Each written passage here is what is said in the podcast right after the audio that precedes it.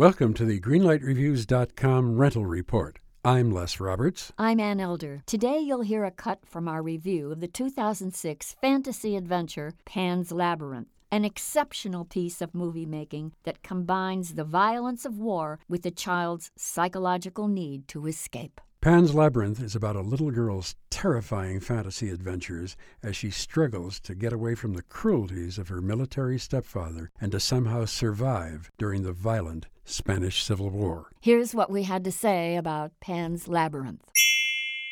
These characters, they're just so delightfully and wildly weird. There are fairies, there are giant frogs, there are huge, interesting insects. And I have to say that this world is created because of the atrocities that Ophelia sees around her in her real world. Very and definitely. that's why her imaginary fantasy world is sometimes as hellish as her real world. It's to give yourself over to the imagination and the nightmare and the reality. I also think that very early on we know what the ending to the film is. Yes. And in many ways, that helps you through the film. Right. The director helps us watch this film. So I'm giving this my brightest green light. I'm going to say that Pan's Labyrinth gets a green light tinged with Oscar gold. Two green lights for Pan's Labyrinth.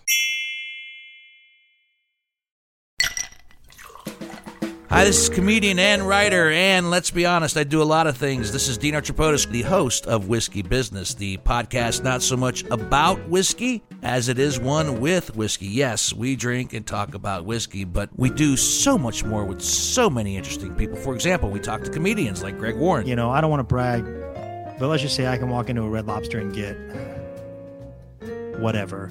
You know, I think the pause right there is probably more important than the word. Amazing athletes like boxing champion Buster Douglas. When a fighter's down and he's looking for his mouthpiece instead of trying to get up. That's when I knew it was over. Yeah, right? And yes, Bigfoot chasers. Do you believe in Bigfoot? And if so, does he really eat beef jerky? the Bigfoot thing is people have seen these, and, and I've seen a lot of compelling evidence about it. It's Whiskey Business with Dino Tripodis. Join us for what we call a good conversation with a good pour.